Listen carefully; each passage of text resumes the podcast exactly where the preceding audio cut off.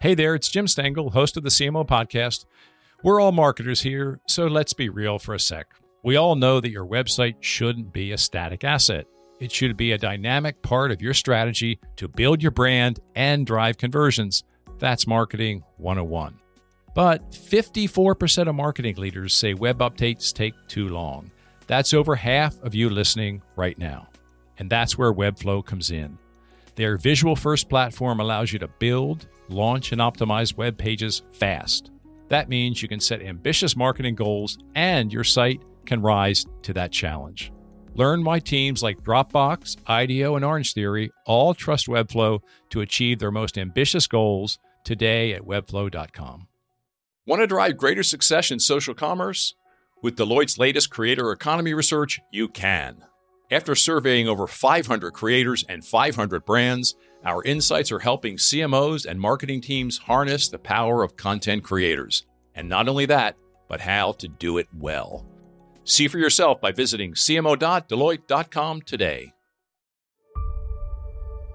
This episode of the CMO podcast is part of our Leadership During Crisis series. For these short episodes, I am inviting back previous guests to see how they are leading during the pandemic, how they are addressing new challenges, and how they are providing for their consumers, their employees, and the public during these unprecedented times. Today, my guest on this episode of Leadership During Crisis is Amanda Rassi. She is the Vice President of Marketing at the Kroger Company, which actually is the largest grocer in America. Their purpose is to feed the human spirit, to bring people fresh food, and their purpose in this time is more critical than ever. And Mandy will share with us how she and the company are rising up to meet the demands, the concerns, and the needs of people during this pandemic. Here is my conversation with Mandy Rassi. Mandy, welcome back to the CMO podcast. It is so good to see you again. You are working from home, I imagine. Am I looking at you at, in your in your home in Cincinnati? You are absolutely. I've been here. I think this is week ten now. okay, so you're at home. You're the VP of marketing at Kroger. You're the mother of three kids. Do I remember that correctly yep. from our mm-hmm. last podcast? You're married. Your husband is also working from home maybe? He is. Yeah. Yep. He is. So, my first question out of the blocks is with all of that on your plate, on a scale of one to 10, 10 being outstanding, how are you doing? I would say like an eight. We're, we're doing pretty well. I think we are in, you know, a few things that are fortunate. Both my job and my husband's have just kept on rolling. Um, in fact, like at Kroger, we've been busier probably than ever. So we're fortunate in the case that employment has been solid. Um, and my kids are at kind of a sweet spot because they are the twins are eight and my older daughter is 12. So the homeschool thing, they're relatively self sufficient in what they need to get done. They're actually done with school now. Um, so we kind of don't have tiny ones at home anymore that need you hands on all the time. But we also don't have teenagers who were really suffering for missing their friends. Like they all still like each other and they want to play and be together. So we've we've been okay. Any new rituals as a family? I mean, board games, cooking, uh, any anything you've developed because you're together for three day three meals a day and and everything else.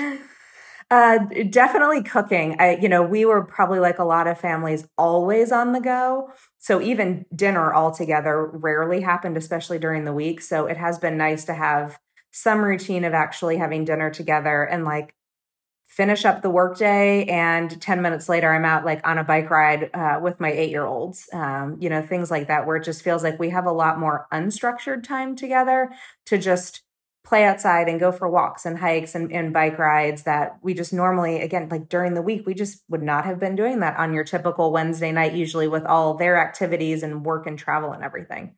Yeah. I interviewed you last november for the cmo podcast and at that time it was a very timely interview actually you were launching your new purpose and your new campaign for kroger working with ddb you were going nationwide with that and the idea was freshness for everyone, freshness for all. And this purpose of you can uniquely serve to bring fresh food because you're the largest grocer in the country to mm-hmm. people. Now, here we are in a few months later, and you're an essential service. You are um, your business is exploding. Your stock price is up. Your brand is probably stronger than ever in terms of how your consumers see you. So I, wow, that's a big difference. So I want you to reflect a bit for our listeners about what you have learned about marketing and brand building in a pandemic. What have you learned? How is it different from your normal job? What are you doing more of? What are you doing less of? What's working? What's not? So, in, in a way, what's been your playbook, which we're all kind of writing together, right? Yeah. And I think we're writing it in in series of weeks versus how we would have thought about our annual brand plan in the past where certainly things would evolve over the course of the year but i mean we had a plan from our launch last november for like 12 to 18 months of how is this new campaign fresh for everyone going to come to life what are sort of the chapters of that story and how it's going to unfold and we were about four months in so we were just about to move from really our launch phase into what the next thing was going to be. Um, on April 1st, we were supposed to break the next thing, um, which obviously did not happen. Um, so I, I think we're learning a lot in terms of being okay that you might not know exactly what you're going to be doing in three months or in six months.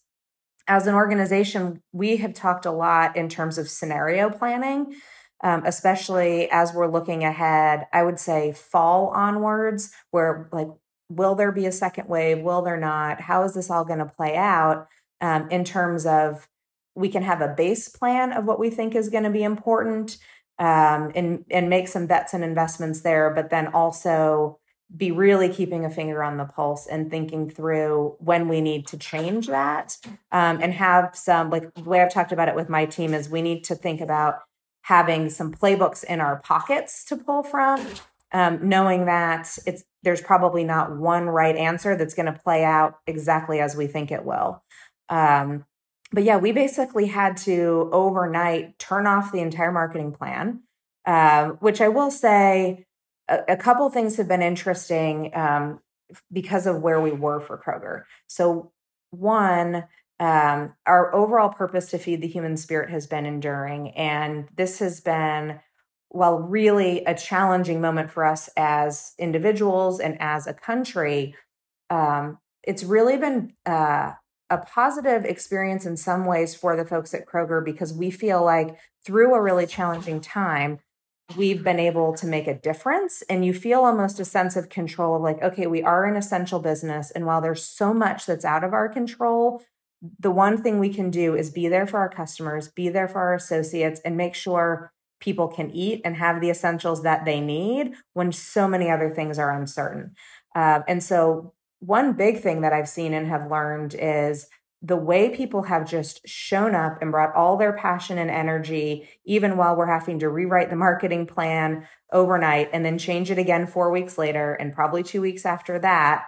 Um, there has just been such a positivity about that um, that has been really great to see. Um, also, if you think about Fresh for Everyone as our brand benefit um, and the sort of our campaign positioning, actually never has that been more needed than it is right now. If you think about the impacts of this crisis um, on all of us now having to cook and eat all our meals at home. Um, I will say in my house, I feel like as soon as we finish one, then somebody is asking for a snack or asking me what's for dinner. Um, but then also just food insecurity has really um, skyrocketed. And actually, where there had been some great progress we've made as a nation um, to start to reduce um, food insecurity, we saw in a matter of weeks numbers that um, we haven't seen really historically in a very, very long time. Um, and so, in that way, it's like, wow, Fresh for Everyone makes even more sense. And we're really galvanized behind that. Um, but the way that that needs to show up is very different than what we would have imagined back in January. So we talk a lot about um, how do we need to show up as helping people and being supportive. Um, you know, it's not about selling. And I will say, especially as a high low retailer, does a lot of selling. Um, there were whole portions of our marketing plan that basically got turned off and we said that's not what people need from us right now. What we need to be doing is talking about how we're going to make our stores safe and making e commerce services available to people and thanking our associates for the work that they're doing and talking about um, we now have covid testing sites. So it's it's really shifted to um, how do we show up in a way that is helpful and supportive um, at a time when so much is unknown? Um, so yeah i'm trying to think if there's how are you spending your time differently mandy? Oh gosh pre pre um, covid to now are you meeting more frequently with your multifunctional team or your team or you know just how how are, how is your job different? Um way way more frequent communication which is one of the things i hope will stay. So if i look at communication with my team but then also multifunctionally across um, the company we've gone from like three hour weekly leadership team meetings or like I'd have an agency touch base, let's say every other week for an hour, hour and a half, to lots of 30 minute touch bases every day, um, or just quick check ins on things. Because, especially in the first month or so of the crisis, so much was happening one day to the next, especially as things like um, what was going on in terms of what was closing and what was opening and what were safety regulations and things like that um, we just needed to connect to, with my leadership team, also with our corporate affairs team every single day on like what's going on today, what do we need to tell people, what do we need to be getting behind. Um, so that piece has been really good, where a lot of the formality of how decisions got made sort of went by the wayside, and it's allowed us to feel more connected behind the fewer, more important things and to move significantly faster than we ever would have imagined before. What do you think the lasting effects will be for you as a leader? You've talked about the speed of decision making, much more communication with your teams. When you when we start to come out of this and Kroger gets back to a more normal way of life, whenever that will be, what do you think you'll do as the VP of marketing differently? How how have you changed as a leader? From a leadership point of view, a big lesson that probably conceptually I knew, but has really gotten amplified is the importance of very frequent, very clear communication. Um, so even with my marketing team, we've been meeting more frequently um, and we've done a lot of sensing in terms of are you getting the information you need how is this re- remote work thing working not working uh, and one thing that i found was even just some feedback that if there's no update, like, can you just send us an email at the same time every week that we know is coming, even if it's just to say there's no update today?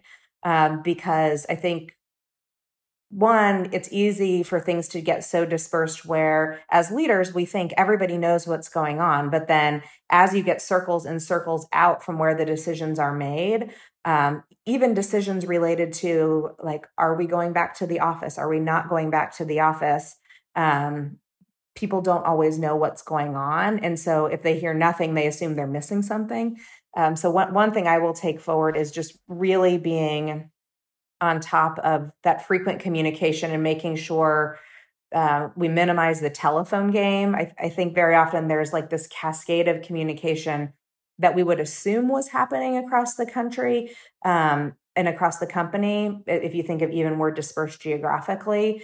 Um, and what this has shown is where there were sort of chinks in that communication chain they immediately got amplified because you could see if like we're all running communication goes out and one person is like not with us it's like ooh okay we need to think about how to fix that that node and have it flow.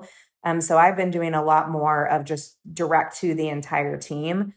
Um the remote work thing has also worked really, really well for us. Um, I, I know that's probably true. I've heard that from a number of other businesses as well in terms of the productivity. Um, but even things like, I think I was on the road like 60, 70% of the time over the last year. Um, as we were working with our new agency in New York, um, we're in the middle of an RFP right now where we would have been traveling for the last three months um, to see lots of different agencies and we've done it all remotely and it has worked phenomenally well Uh, so that piece, I think, I hope really sticks with us in terms like we don't all have to physically be in the same place to be able to collaborate. Because I think what I've also seen, while I will say this is the busiest I've ever seen my team in terms of the amount of, of work and how quickly the pace of change is, we've gotten so much feedback that actually people feel healthier. They're spending more time with their families. Um, even just dropping the time you have in a commute each day um, that can be picked up and feel far more productive, I think is good for all of our mental health. Um, certainly amidst a crisis where there's plenty to be worried and stressed about. But I think in general, there's been the flip of that, which is um, more downtime um, and ability to connect with the people that you want to spend time with. Do you think there's that's the habit or practice you will carry forward coming out of this? Just more deliberate downtime, uh, more flexibility in how you work, obviously more frequent communication, or is there something else? Um, no, I, I think that's it. It's the frequency of communication. I also think the idea of um, there's so much we don't control in the world. So don't ever have the plan. Um, it's a good reminder of why we do scenario planning and keeping that discipline there. Um, and while we may not have exactly seen this scenario, I think it's just a good reminder of keeping a pulse on what's out there and having flexibility to adjust. Um, so it's probably that. And then as well as um, for me personally, the like maybe we don't have to travel to do everything. Like maybe that meeting doesn't need to be three hours long. It could be done much more quickly and efficiently. Where I think this has forced us to question some of those norms that have been there forever and maybe actually we're making a lot of us pretty unhealthy mm-hmm. uh, because we're just running at this relentless pace all the time um, you know and not stopping to say like do i really need to be in new york for five days this week or is there another way we could get that done yeah. You mentioned that you're you're running an RFP, which for our listeners is kind of a pitch, right? Yep. A, a request for proposal. And a lot of our listeners do pitches or they're on the receiving end of pitches. And those are usually very intense. You know, you're in meetings, you get to know people. You've done this, and this is for your media business, I think, if you can mm-hmm. say, mm-hmm. you know, which is a pretty big account. And you've done this pitch. I don't know how many people were involved, but I'm sure a lot. You've done it all remote and you said it's been working well. What have what could others learn from that? Because there are, that's, this will probably be the first time many people try something like that remote. Yeah. Uh, so the few things I've learned, we kicked off um, in terms of all the communication going out to the agencies um, for for this media work that um, we're looking for a partner for two weeks before everything really shut down. Um, so we again we had the plan. This is what we're going to go. We have travel booked, you know, various weeks, um, kind of held in the calendar. And what we saw obviously was immediately we need to do this differently. So we flipped them all to Zoom or Microsoft Teams meetings. Um, and we didn't know how it was going to work, but I will say what we learned was um, it can work just as well. And in a way, I think all of us have been more present and like these are long meetings and it's series of long meetings, right? Where you have multiple agencies, each of whom have a many hour presentation, um, where you are full on looking at each other on the computer. Um, but what I think has been great is because of having that camera right there, uh, people aren't multitasking. They're not texting on their phones. They're not checking their emails. It's like we are all all in on that conversation um, for whatever period of time it is. Um, it, and they've still felt interactive. Um, so it hasn't felt like it became a one-way dialogue. I think people really showed up and participated in the spirit that we would want on both sides. So it doesn't feel like we've really traded anything off I will say what it's also allowed us to do is debrief more quickly afterwards to keep things moving for us, but also for the agencies where, like, if I compare it to a prior pitch process we had done on the creative side last year, it relied on us traveling to a few different cities, then getting everybody back together and having a chat and, and debriefing, and then communicating back out. Because we've been able to do them almost like one after another, we're talking to agencies in three different cities and then we all do a quick debrief. It's shortened all those loops, which has allowed us to actually move more quickly through the process and, and frankly get feedback to these guys who have done a lot of work to prepare for this and brought really thoughtful presentations to us to not have those days of, of sitting there waiting to hear something back. Yeah, I've heard also that, you know, the way we're running meetings now, more you're getting more input from more people. I mean, the introverts are included because I think we're more deliberate about bringing people into the conversation when we're on a Zoom or a Microsoft or a Google call.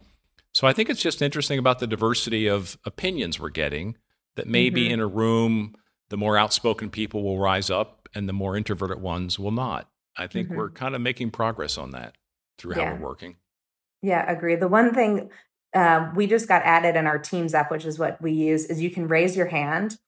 And I had a meeting yesterday with my leadership team that is a fair mix of introverts and extroverts. And the hand raising they also help because then I could see like, okay, this person has something to contribute, but they don't want to talk over the other person. So I'm trying to train myself to keep my eye on the corner of like, okay, what, which, which are the hands that are going up? And it, it kind of stressed me out at first because I was trying to like balance everybody, but it has been helpful um, where I think some of those people would have just shut down or felt talked over. Uh, so, yeah, it has been kind of interesting uh, to see how people have evolved through this. We've all been there. You spend millions of dollars each year driving traffic to your company's website, and then the results come in and they're just not what you hoped. On top of that, 81% of marketing leaders say website ownership is a challenge. So, what do you do? Well, you switch to Webflow let me tell you why. Webflow's visual first platform empowers your team to own your company's most valuable dynamic marketing asset, your website. From launching a new site to optimizing for SEO and conversions, Webflow gives you the tools you need to drive business growth fast. Unlock your website's full potential when you build, manage, and host with Webflow. Get started today at webflow.com. Let's talk for a moment about your company, Kroger, and the many nameplates that Kroger is across the country. You're an essential service and you've really been rising up. Tell, talk to me about your brand purpose and how that's been amplified, how that's been helpful or not during mm-hmm. this economic and health crisis.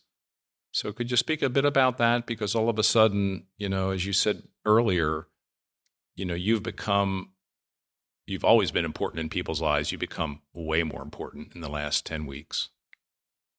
Um, yeah. And, and we've had, I think we talked about this in November. Kroger has always been a very purpose led company all the way back to our founding. So that's sort of in our DNA, but it's gone to a whole other level in terms of, um, I think all of our associates really feeling it and seeing how their job contributes.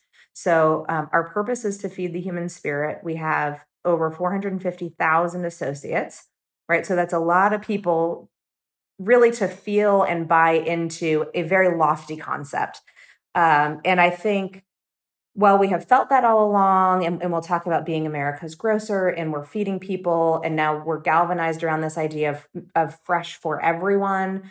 Um, you really felt in a bigger way that purpose um, when it comes to food insecurity or security in a challenge. I mean, even while the toilet paper thing was crazy in the beginning, like the fact that we were continuously replenishing, like not fully in stock every day, but the supply chain is cranking through and we are getting people the things that they need. Um, and you, you start to see the role that you're playing in people's lives, whether you're the marketing person um, who's getting out maybe a message in social media about um, safety for our customers in the stores, or you're someone working in the store, or you're a truck driver working in the supply chain, where I think in the past, especially on some of those nodes, to say, okay, well, I'm driving a truck, let's say transporting something from the distribution center to the store. Like, how am I feeding the human spirit? Now that link is so clear to everybody because of how essential um, we have felt our role to be, um, and, and really that of our frontline associates who have been the heroes throughout this whole thing. Um, so that that piece has been really inspirational. And while food is always front and center for us, the other um, pieces that I have found um, our purpose to come to life in. Um, and really, I think Kroger is stepping up as a leader, which makes a lot of people feel very proud. Um, if you look at things like um, our COVID testing sites. So we've at this point run over 40,000 COVID tests. We have over 50 testing sites across our trade area in the US. Um, and that makes a real difference to people from a healthcare point of view. Um, if you look at the work we've done on zero hunger, zero waste, where like right at the start of this, um, working with No Kid Hungry and Feeding America, donating $3 million um, in emergency hunger relief funds. Um, we actually surpassed um, having donated a billion meals um, that was just announced today. So um, I, I, think also for all of our associates to see the company doing things like that gives you a pride um, in something that you're playing a part in um, that has been really positive. Uh, and I, I, hope all of that stays as well. That somehow I think we as people who work here and then hopefully our customers as well start to see some of the things where like we've had a Kroger Health business um, that's played an important role before, but now the story gets told um, in a much bigger way than it ever has. We've had our Zero Hunger, Zero Waste Foundation for a number of years, um, and it's become more important. And now more people know that that exists and that that's a part of who we are. Um, so in that way, it's um, it's been great to get more of these purpose led stories out there, but in a way that's not telling the story for the sake of telling the story. It's like we're telling the story of zero hunger, zero waste because we want other people to come along and like round up your purchase when you do your pickup order so we can all together end hunger. Like we want to talk about the COVID testing sites because we want people to come and be able to get tested. Um, so it, it's felt really authentic and organic to what's needed in this crisis, which has been nice. Has there been a consumer trend that's been unexpected to you? Of course, people are doing more pickup and more e commerce and essentials have been out of stock, and you guys have done a great job on that. But is there something that would be surprising to you in terms of what you're seeing in terms of consumption or or any other behavior changes that you think are interesting for our listeners? Um, a few things we've seen. I mean, I think there's a lot that is maybe not surprising in terms of essentials. Um, wine business is booming. I think like things it's like not surprising. That. Not surprising. Um, a couple of things. I think the resurgence in from scratch cooking. So you will see all these things of like people looking for sourdough starters um, all over social media right now, where it's sort of a rekindling of some of these things that had gone by the wayside. Um, like flour was one of the things that was harder to keep in stock as people were baking so much more. Um, I also think a return to local is a trend that we've seen, um, which is interesting with all of these banners. We have over 20 banners, um, which you touched on. But there's something now to being that local grocery store um, and the role that you can play in the community, but also when you're concerned about safety and kind of what's going on in this place or the other, I think there is something of this return to local and do I know the people there and do I know how this is all working? Um, and I think there's some data to show um, that that the importance of that has almost swung back. Where for I think a long time, so much was moving in terms of scale um, and all the benefits that scale can give you in terms of lower prices and, and things like that. Where it feels like um, it will be interesting to see what happens on on the local piece and how that might come back as well. Are there one or two really critical pieces of leadership advice you would offer our listeners coming through this? You've been at the forefront of a very large company operating differently during this time, as we all are, but you've been at the center of everything. You know, anything that you would reaffirm as a leader of what's important, what's critical, what's worked for you over the last 10 to 12 weeks? Uh, listening uh, and how critical listening is first to customers um, so I will say one thing that I've started doing is twice a day we get a social listening report um, that looks across our assets and others, and I read it religiously in the morning and in the evening every day to keep a pulse on what's going on and what are our customers talking about, worried about, interested in. Um, but then also listening to our associates, listening to other leaders um, as we're all trying to figure this out together.